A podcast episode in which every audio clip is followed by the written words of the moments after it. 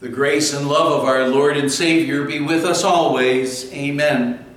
The Word of God we want to consider today is again our Old Testament reading for this past Sunday from Proverbs 25, verses 6 and 7. A reading from the, from the 15th Sunday after Pentecost. King Solomon wrote, Do not exalt yourself in the king's presence, and do not claim a place among great men. It is better for him to say to you, Come up here, than for him to humiliate you before a nobleman. My dear friends in Christ, today we're looking at one of Solomon's proverbs that warns against sinful pride. Solomon said here, do not exalt yourself in the king's presence, and do not claim a place among great men. We all have our pride, and because of that pride, when, when we do some sort of a special task or something unique, we all have a voice inside of us that wants to blurt out, Look at me, look at what I've done. I'm so great, I'm so wonderful. There is that voice within us. But here in these couple verses, Solomon gives us some very practical advice. He advises us not to try to put ourselves up on a pedestal when we think we've done a great job because if we do, what might end up happening is that that good job that we did, as we perceive it, might not be perceived as a good job by others. And because of that, they may look at us and think we're bragging, and then we end up being humiliated. Ah, such was the case for a certain braggart uh, who, after enumerating what he thought were some of the great things that he did in his life, he made the comment, I'll have you know I'm a self made man. And one of those who heard him bragging as he did remarked, Well, I'm glad to hear that. It certainly relieves the Creator of a tremendous responsibility. And see now, whether or not that braggart's good deeds in his perspective, whether or not his deeds were outstanding or not, that didn't really matter that didn't really matter. Normally, when a person tries to exalt himself, even if his deeds are great, he'll be looked upon as a braggart and an egotist, and people won't look up to him as they could. Instead, they'll look down on him, and he'll be humiliated. We dare not try to exalt ourselves in Sunday's gospel reading, Jesus taught a similar lesson.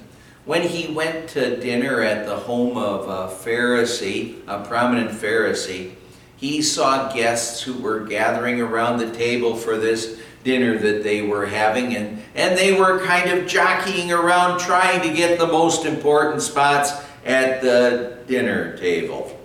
In a parable, Jesus warned them against the danger of picking prominent positions for themselves because what could happen is they could take that high position of honor and they could get booted from that high position of honor because maybe one of the host's closest friends shows up or someone who was viewed as being more important than that person.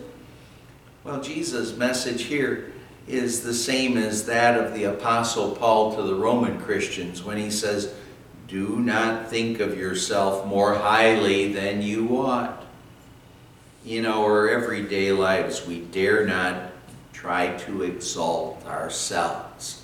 But Solomon has another more important lesson for us to learn here that we can't exalt ourselves in our spiritual lives either.